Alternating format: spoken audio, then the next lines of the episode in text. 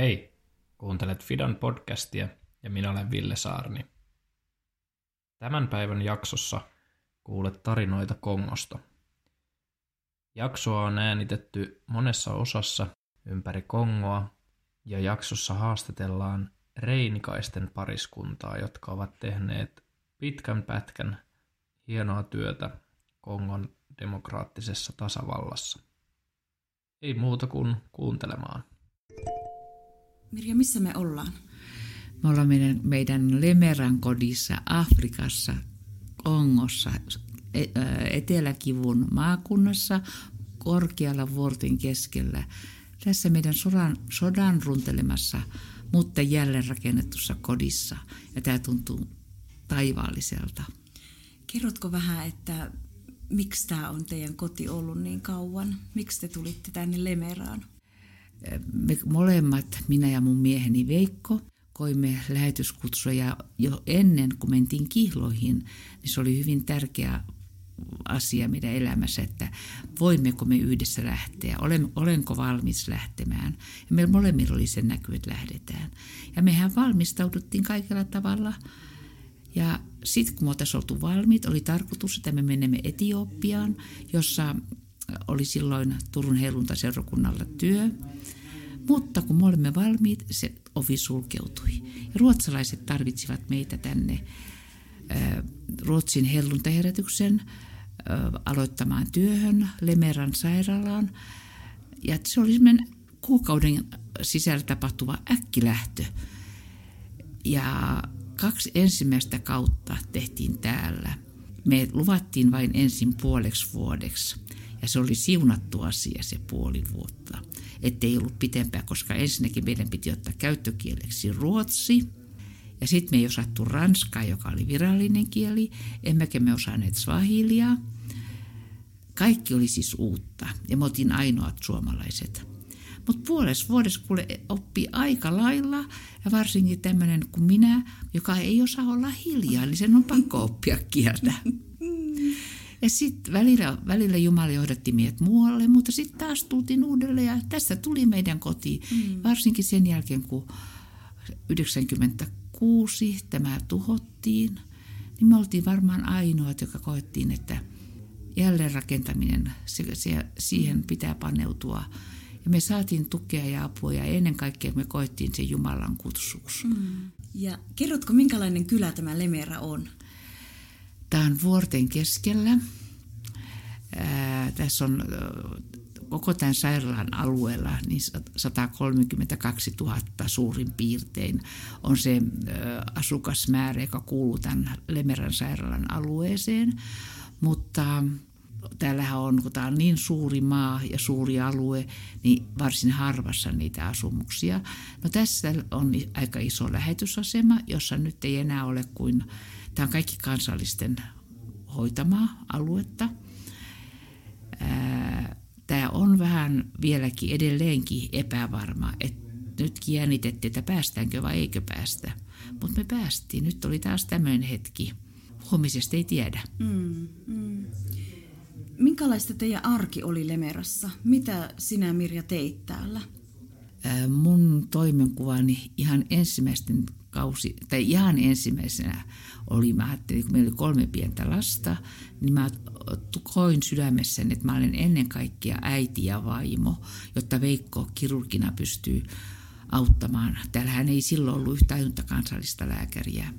Mutta sitten kun Matti pääsi Purundin puolelle Putsunpuuran ruotsalaiskoululle ja tytöille saatiin lapsenlikka, niin sitten mä aloitin puolipäiväisesti. Mä olen lapsille erikoistunut sairaanhoitaja, niin voi työtä riitti, ei tarvinnut mm. etsiä. Sai mennä auttamaan mihin vaan terveydenhuoltoon, neuvolatoimintaan, niitä kaikki aloiteltiin ja mm.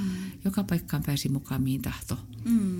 Mutta sitten pikkuhiljaa musta on ollut kauhean turvallista se, että täällä työnkuva on aina niin kuin muuttunut, että Jumala on kasvattanut mm. aika aikaa kutakin. Mm. Ja viimeisin on ollut sitten tämä 2000-luvulla alkanut ravitsemus, sen ravitsemusprojektin johtaminen ja hoitaminen. Ja sitten sitä myöden opetustyö, mitä mä rakastan yli kaiken, saada opettaa aviopareja, perheelämää, kotielämää, kertoo mitä on, mitä merkitsee vaimon osa, mitä merkitsee, että kun rakastaa vaimonsa ja hoitaa häntä, niin voi kotiin muuttua totaalisesti. Mm. Että ei hän ole pelkästään työjuhta ja synnyttäjä ja taakankantaja, niin kuin mm. usein on ollut. Mm. Et pikkuhiljaa työn kuva on muuttunut. Kaiken, no, siis se on niin kuin Veikko joskus mun mieheni sanoo, että lähetystyöntekijä on kuin yleisavain, että pitää sopia joka koloon. Mm, aivan. Mm. Mm. Miten miehet täällä otti tuommoisen radikaalin opetuksen? No se oli tietysti alkuun, sitä piti vähän varoinottaa. Ja ensi alkuhan oli niin, että vain harvat miehet tulivat. Mutta sitten kun ne huomasivat sen, että heidän lapsensa hoidetaan ravitsemuksessa ja siellä meidän keskuksessa, jos he tulevat mukaan kuuntelemaan alkuun, ne loppujen lopuksi innostu. Mm. Mutta kyllähän esimerkiksi kaikki tämmöinen synty, syntyvyyden säännöstely ja, ja se opetus, että me synnytetään elämälle eikä kuolemalle, mm. niin olihan se. Ne rakasti sitä raamatun kohtaa, että synnyttäkää, täyttäkää maa. Mutta raamatussahan on hyvin paljon esimerkkejä, että kuinka paljon kukin on synnyttänyt ja että ei se ole yhden perheen tehtävä. Mm, mm. Miltä Kongo nyt näyttää? Tuli tänne monen vuoden jälkeen uudelleen, niin kuin sanoit, omaan kotiin. Miltä täällä nyt näyttää? Ähm, oikeastaan tämä, tämänpäiväinen matka järkytti teidenhoidon suhteen. Siis silloin, kun me tultiin tänne 78, 1978, siis yli 40 vuotta sitten, mm. niin silloin oli asfaltoitu tuo päätie. Mm. Ja se oli ihan kunnon tie ajaa. Mm. Nyt siinä on pikkusia asfalttipätkiä, pikkumatkoja, mutta ei mitään ehjää asfalttia missään. Se tuntui kauhealta, että eikö ne yhtään hoida näitä. Ja sitten roskia kaikkialla. Mutta sitten taas kun katsoi esimerkiksi Pansin kuuluisaa sairaalaa, sehän on ihan Euroopan tasoa. Siis mahtavaa. Miten me aloitettiin kahdessa belgialaishuvilassa huonos, vanhas, kulunes, kurjas paikassa. Mm. Niin onhan tämä ihan toista. Ja samaten nyt tämä Lemera, mikä tuhottiin nyt äh, 96, niin onhan tämäkin nyt ihan toisenlainen jo. Ja tämä meidän kotiikin, täällä on vielä mun laittamat verhot ja matot lattias ja ihan elämisen mm. näköinen. On tämä nyt, ja sitten, että meillä on nyt täällä vettä ja sähkö. Mm. Sähkövalo on sairaalassa oman vesivoimalan ansiosta. Mm. Niin ei, siis tuntuu hyvältä. Mm. On. Ja sitten jotenkin, niin, niin se musta on tässä aivan mahtavaa. Siis kaikkien näiden vuosien jälkeen, Jumala kutsu, kun mä olin 13-vuotias. Nyt mä oon 75, vanha, ha, seniori. Niin ajattele, se kutsu on yhä ihan yhtä elävä, ele, mm. oikeastaan elävämpi. Että mä voin vieläkin olla tarpeellinen. Minä vanha seniori. Mm. En mä ole mikään roskan koppaan pantava, mm. vaan ihan tarpeellinen. Että meitä tarvitaan meitä vanhojakin. Mm. Mm. Kerta kaikkiaan se tuntuu niin, on mm. niin kiitollinen mieli. Mm. Tämän matka-aikana mä oon saanut seurata, kun sinua ja Veikko on tervehtinyt ja kyneleet silmissä halannut ja niiannut ja edessään lukemattomat ja lukemattomat ihmiset. Mitä sä oot ajatellut niissä hetkissä? Miltä se on sinusta tuntunut? Siis ihan kuin tämä olisi, me yhtä perhettä. Että ajattele Jumalan rikkautta. Siis me ollaan yhtä perhettä. Että ajattele, täälläkin on niitä, jotka vielä rakastaa mua, mm. vaikka mä oon jo vähän ryppynyt ja tämmöinen.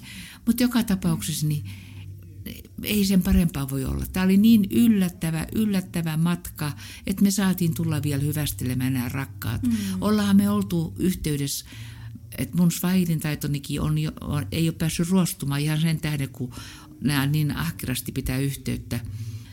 Mutta joka tapauksessa niin se tuntuu niin valtavalta, että sen tuntee sen rakkauden, mm. että meillä on yhteinen side. Ja sen kyllä on nyt täällä huomannut. Tämä rakkauden määrä on ihan ylitse pursuavaista ollut.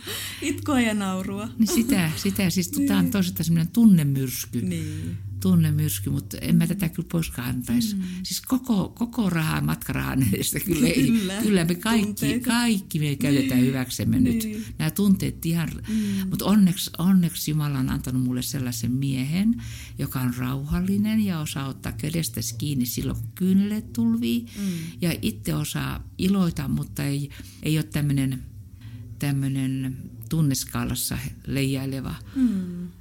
Mirja, tähän Lemeran sairaalaan liittyy myös muisto siitä, kun lääkäri Dennis Mukwege tuli tänne nuorena lääkärinä. Muistatko sitä hetkeä ja niitä aikoja? Muistan, muistan, kun hän tuli tosi sympaattinen poika, mutta opiskelupaikassaan jo kokenut heimoristiriitoja ja tuli, joskus hän tuli purkamaan sydäntään ja kertomaan, että ei ole niin helppo olla opiskelija naapurimaassa. Mm. Mutta todella, todella hyvän kontaktin saatiin. Meidän aika oli varsin lyhyt, koska hän aika pian pääsi sitten tonne erikoistumaan ja me lähdettiin, meidän kausi oli päättymässä. Mutta silloin jo syttyi semmoinen, että, että, että hyvin tullaan toimeen, ystäviä mm. ollaan. Ja, ja nythän se osoittautui siksi, että me, se on kaikki nämä vuodet, lähemmä 40 vuotta säilynyt se ystävyys ja mm. syventynyt. Ollaan me koettu niin paljon yhdessä semmoista niin iloa kuin tragediaakin. Mm. Te työskentelitte myös siellä Pansin sairaalassa sitten yhdessä Mukveken kanssa. Me, me tultiin, tultiin ensin Pinkaan silloin 90-luvun alussa ja silloinhan hän oli jo koko Sepak tai kirkon laajan sairaanhoidon esimies. Mm. Ja hän oli siitä ihana, että kun tuli jotain ongelmia, niin hänelle saattoi kertoa, että nyt, nyt tämä ei oikein tunnu, tunnuttaa oikealta nämä asiat, että me oltiin ymmällä, miten toimia – niin hän tuli ja lensi sinne meidän luokse. Mm. Ja käytiin hyvät keskustelut. Ja se tuntui niin kuin turvalliselta, että on tämmöinen päättäväinen, tervejärkinen mies, mm. joka ymmärsi realiteetit ja ymmärsi molemmin puolin ja auttoi.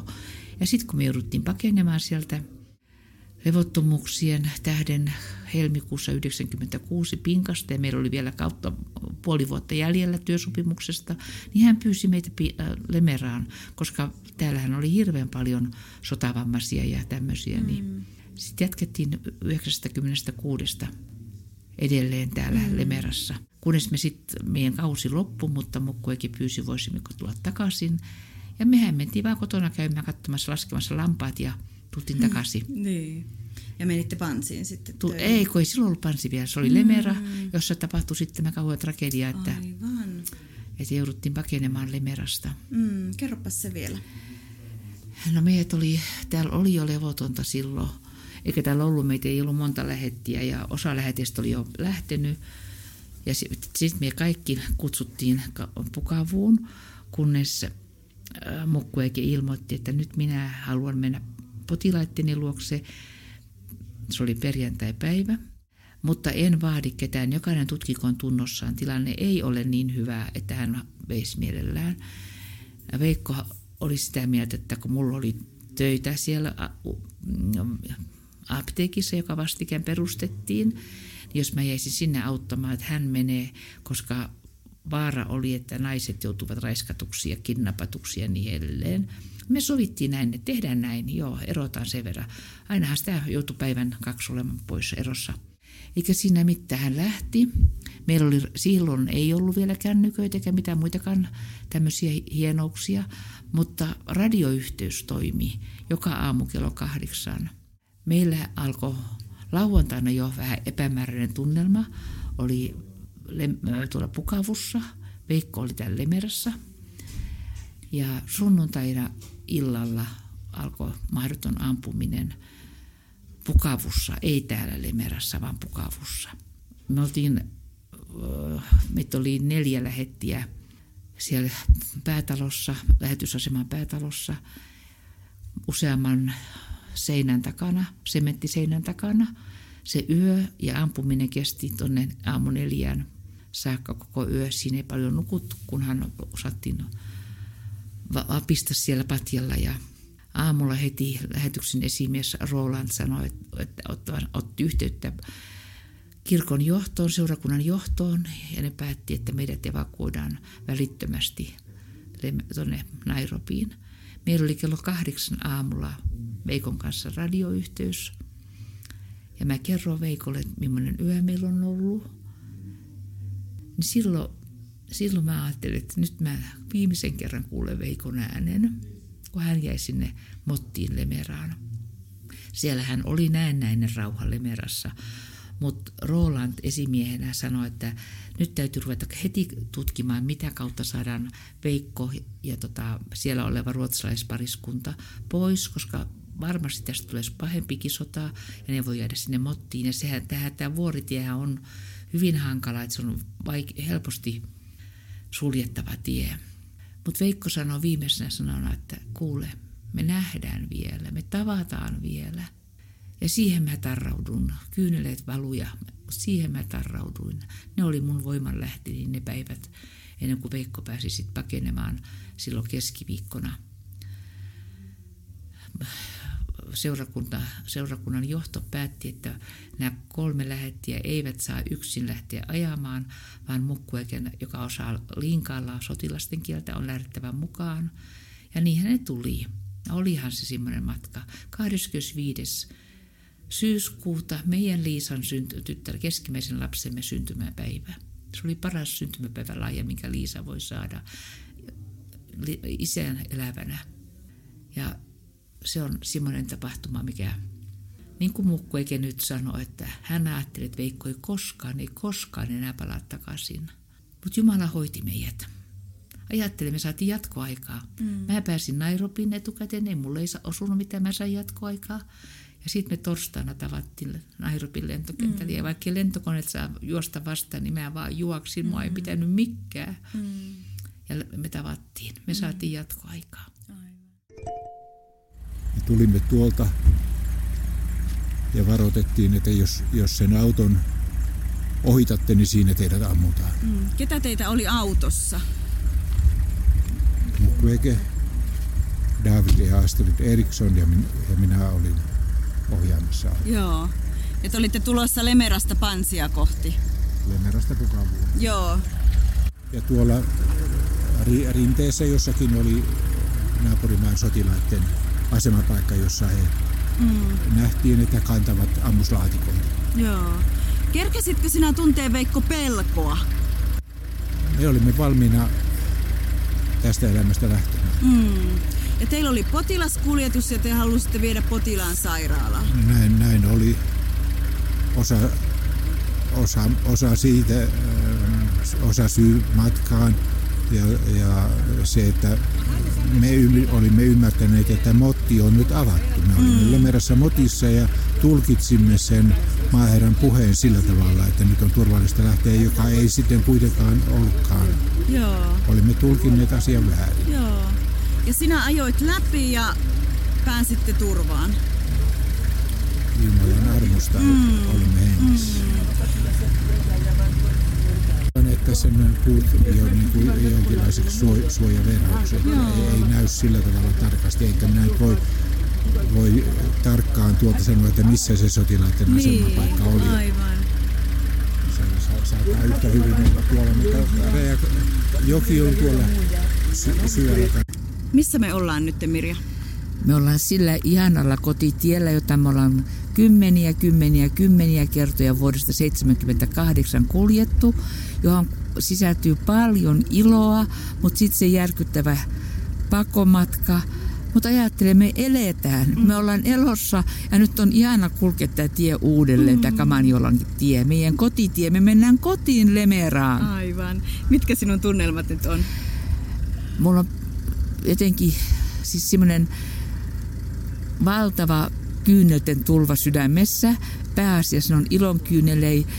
Jokunen tuska sisältyy myöskin siihen näiden vaikeiden muistojen kohdalla, mutta pääasiassa valtava kiitollisuus. Että ajattele, mitä me ollaan saatu kokea. Mm. Miten Jumala on ollut armollinen, mm. antanut meille tämmöisen tilaisuuden. Amen. Ja tämmöisen elämän ja tämmöisen Aivan. tehtävän.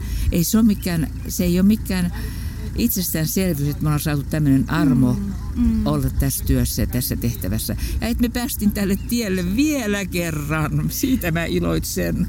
Kuvaile Mirja, Mirja vähän, että miltä täällä näyttää niille ihmisille, jotka ei tänne koskaan ehkä tule katsomaan. Siis nämä ihanat vuoret, jotka joka kerta ne katsot mihin suuntaan tahansa, niin ne on aina muuttaa muotoansa, mutta on aina ihan yhtä kauniit, rehevät ja sitten tämä pölyn määrä, se on aivan mieletön, niin kuin jauho, säkin se kulkisit. Mm. Mutta tämä on mahtava, tämä on kaunis, tämä on kaunis maa, tämä on minun rakas konkoni. Mm. Mirja, me ollaan tänään kierretty Lemeran sairaalassa eri osastoja, joilla sinä teit monta vuotta töitä sairaanhoitajana. Kerro vähän, miltä siellä näytti ja mitä sä ajattelit? Ensinnäkin oli iloinen yllätys se, miten täällä on mennyt niin eteenpäin. Että on rakennettu noin käytävät ihanasti, että käytävän päällä on katto eikä tarvitse enää potilaita kuljettaa sateessa. Se oli tosi hyvä, iloinen yllätys. Mutta kyllä mun sormet syyhyy tarttua töihin, kun tapasin sen kolme kuukauden ikäisen vauvan, joka oli syntyessään painanut kolme kiloa, mutta nyt paino pelkät kaksi kiloa. Voi että mä olisin halunnut ruveta auttamaan. Ei hänen muuta kuin voinut puuttua muuten kuin sanoin, antaa neuvoja, mutta kyllä mä olisin tehnyt enemmän, jos mä olisin uskaltanut, mutta miten sitä nyt sitten tarttuu? Mä en tiedä, miten me oltaisiin voitu auttaa sitä lasta. Mm. Mutta kyllähän ne kuunteli, mutta ei ne pannut kytikkuun Ne ei katsomaan ne hoitajat siinä, että aha, vai mm. niin. Mm. Ja sitten oli ihana käydä synnytysosastolla, koska siellä on selvästi menty eteenpäin. Et pienet keskosvauvat on saatu noin kasvamaan ja etenemään. Ja ihana se niiden sylihoito, miten on sen ottanut. Niin se oli mm. tosi positiivista. Ja sitten, että keltaiset lapset pääsevät valohoitoon. Se oli monta positiivista seikkaa. Mm. Kun muistan aikoinaan, niin, niin olin aloittamassa sitä keskos, keskosten hoitamista ja tein valtavat listat ja, ja tota, ruokaohjelmat, maito-ohjelmat. Niin oli tosi kiva nähdä, että se pelaa edelleenkin, että mm. siellä oli niin kuin tartuttu asiaa. Joo, tuntui hyvälle, tuntui mm. hyvälle. Mm. Kerro, minkälainen sinun arkipäivä oli Lemerassa silloin, kun te asuitte täällä ja toimit hoitajana? Mistä se koostui se sinun työ? Mä en varsinaisesti ole toiminut hoitajana, mutta kun silloin ihan ensimmäisen kauden aikana, että mä olin, olin tota jonkinnäköinen opetushoitaja lähinnä, että seurailin ja neuvoin ja olin niin semmoinen valvova silmä tai tuki alkuun, kun lapset oli vielä kotona, niin mä menin aamulla kahdeksalta vasta ja tulin kotiin sitten jo puoli yhden aikoihin lounaalle. Enkä mennyt sen jälkeen enää sairaalaan, vaan tein sitten autoin sitten muissa hallinnollisissa kysymyksissä ja tämmöisissä. Mutta sitten myöhemmin, myöhemmin Lemerassa, niin, niin mähän en ollut kauhean paljon sairaalassa – vaan pääasiassa niin ravitsemuksen puolella. Ja sitten näitä, näitä opetusmatkoja tehtiin ihan valtavasti. Meillä oli semmoinen tavallisesti kolme matkaa, päivän matkaa viikossa. Sitten saatettiin pitää muutama pitempi päivä väliä ja taas uudelleen. Me saatiin hirmuisesti kutsuja, paljon kutsuja ja käytiin niin paljon kuin voitiin. Ja ne oli mahtavia. Meillä oli tosi hyvä tiimi ja, ja ne oli kyllä, siinä mä koin, että tämä on mun oma leipätyöni. Tässä mä olen mm. omassa kutsumuksessani. Aivan. Ja se oli, se oli tosi antoisaa. Että mä, mua tavallaan vapautettiin sitten sairaalatyöstä, että mä lähinnä olin sitten katsomassa näitä aliravittuja ja, ja tukemassa niitä siinä työssä ja opettamassa. Et mä olin lähinnä sitten mm. ihan pelkästään opettamassa. Kongon maaperä on valtavan rikas ja tuntuu, että täällä kasvaa todella nopeasti kaikki. Mistä johtuu, että täällä on niin paljon aliravitsemusta edelleenkin? Tällä hetkellä Lemeran seudulla on vaikeaa se, että pellot ovat mosaikkiviruksen turmelemia, että on vaikea, vaikea kasvu. Ja, ja sitten toiseksi niin pellot ovat aika kaukana. Ja täällähän on ollut niin levotonta tällä alueella, että että vaimot eivät ole uskaltaneet mennä pelloille. Mm. Et se on suuri ongelma se, mm. että ei ole saatu näitä eri, eri ryhmiä, kapinallisryhmiä tai mitä ne nyt sitten on, rosvoryhmiä, vielä taututettua niin, että, että pellolle meno on, mm. on pelokasta, se on uhkarohkeata melkein. Joo. Onko kuitenkin niin, että ihmisillä on tietoa siitä, mitä terveellinen ruokavalio on? Että sitä opetetaan ja on opetettu paljon mm. ja on yritetty neuvoa, että pelkkä manjokki eli kassava se, siinä ei ole proteiinia. Että jos pelkästään sillä elää, mm. niin ilman muuta proteiinin puutos tulee siitä ja valtavat turvotukset ja lopulta jopa saattaa kuolema. Mutta sitä on yritetty opettaa ja mä luulen, että jonkin verran on päästy eteenpäin siinä, että sekoitetaan manjokin joukkoon maissia tai käytetään pelkkää maissia ja joskus vähän soijaa. Hirssi on varmaan vähemmän käytössä nykyisin, mutta joka tapauksessa opetusta on ollut paljon ja kyllähän se on niin, että manjokkipuuro on kyllä, anteeksi vaan mullekin, niin kyllä se on jotenkin se on niin peh, ihanan pehmeätä mm. ja hyvää. Syödäänkö lihaa? Äh, normaali kongoperhe tuskin syö lihaa usein. Joku juhla voi olla ja joku erikoinen tilaisuus, että ne, mutta ei, ei se arkiruokana ole. Ei niillä ole varaa siihen, mm. ei niillä ole varaa. Mm. Äh, mutta paljon syödään papuja ja sehän on hirveän terveellistä mm. ja hyvää. Mm. Se on, ja jos oikein, meilläkin seminaarimatkoilla, mehän tarjottiin aina yleisölle papuja ja, ja riisiä, keitettyä riisiä ja, ja keitettyjä papuja, ruskeita papuja. Ja ai, että kansa iloitsi. Mm. Se oli hyvää. Mm, kiitos. Se oli juhlaruoka. Aivan. Me ollaan nyt Lemerassa ja Veikolla on tässä melkoinen muisto. Kun ajatellaan huomisen aamun aamuhartauden pitopaikkaa, niin tämä liittyy varsin lähelle sitä vanhan leikkaussalin eh, eteistä oli jo ilta hämärtynyt, työpäivä päättynyt, kun tuolta langolta jostakin tai langolta unohtuneesta paikasta kannettiin nuori mies, joka oli ollut metsätöissä. Ja siellä oli tullut vahinko, joka käänsi hänen toisen jalkateränsä 180 astetta. Siten, että iho repeytyi ulkosivulta ja sisälle päin kääntyen jalkaterä siis 180 astetta, eli jalkapohja katsoo katselijaa kohti. Kun tapa, tapaturma oli sattunut metsässä, niin siihen valtaisen isoon haavaan oli tietysti tullut multaa, lehtiä, kaikenlaista roskaa. Oliko lähellä ollut joku, joka näki sitä, minä en, en muista, vai, vai huusiko hän vain apua ja lähiseudun ihmiset tulivat ja tekivät jonkinlaisen kantopaarin. Näin hänet tuotiin. Aivan erikoislaatuinen tilanne, ainoa sellainen, mitä elämässäni olen nähnyt. Se sitoutuu niin lähelle tätä paikkaa. Nuori mies otettiin sisälle leikkaussalin eteiseen. Laitettiin selkäpuurtus. Sitten valittiin iso pesuvati ja tiskiharja. Vettä tulee siellä kraanasta ja jonkin sortin saippua, puhdistusainetta, desinfektioainetta. En nyt muista mitä se laji oli, mutta eikä sillä olekaan niin väliä. Tiskattiin, tiskattiin se surkean näköinen jalka siinä pesuvadissa tiskiharjalla.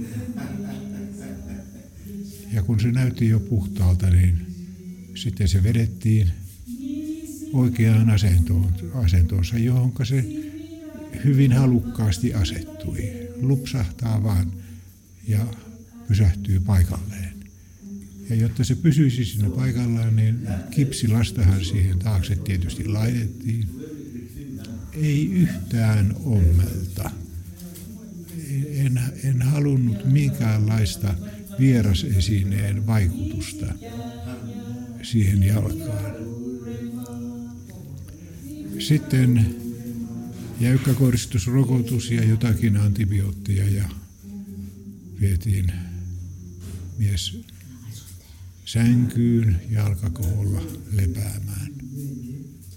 En muista montako päivää hän nyt siinä sitten makasi nousematta ylös vuoteestaan ja sitten saa kyynäräsauvat tai kainalosauvat, joiden avulla voi ruveta seisomaan terveellä jalallaan.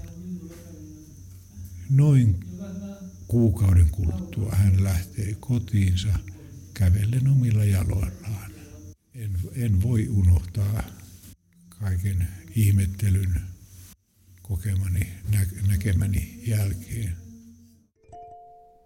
Erikoisia verensiirtomenetelmiä. Yksi lisää tähän anestesiahoitaja Vanja Carson suostui siihen, että hän toimii verenluovuttajana samalla kun hän hoitaa potilaan anestesiaa. Eli Vanja käteen laitettiin vahva ne, neula ja kolmitiehana ja siihen kytkettiin letku ja verta vastaanottavan potilaan kädessä oli toinen neula kolmitiehanainen hanallaan. Ja tämä letku siis yhdisti nämä kaksi henkilöä. Ja siinä välissä oli jossakin sitten 20 eh, millilitran eh, ruisku. Ja imettiin se ruisku Vanjan verta täyteen. Sitten laitettiin hanat niin, että se ei mene takaisin luovuttajaan, vaan se menee sinne potilaaseen ja painetaan se ruisku tyhjäksi ja toistetaan tätä nyt sitten muutama kymmenen kertaa. Ville tässä taas, morjes. Toivottavasti jakso oli kiinnostava ja kiitos, että olet kuunnellut näin pitkälle. Muistahan käydä klikkailemassa myös noita meidän muita podcast-jaksoja ja ihmettelemässä maailman menoa sitä kautta. Kiitos sinulle, että kuuntelit jakson ja mukavaa päivän jatkoa.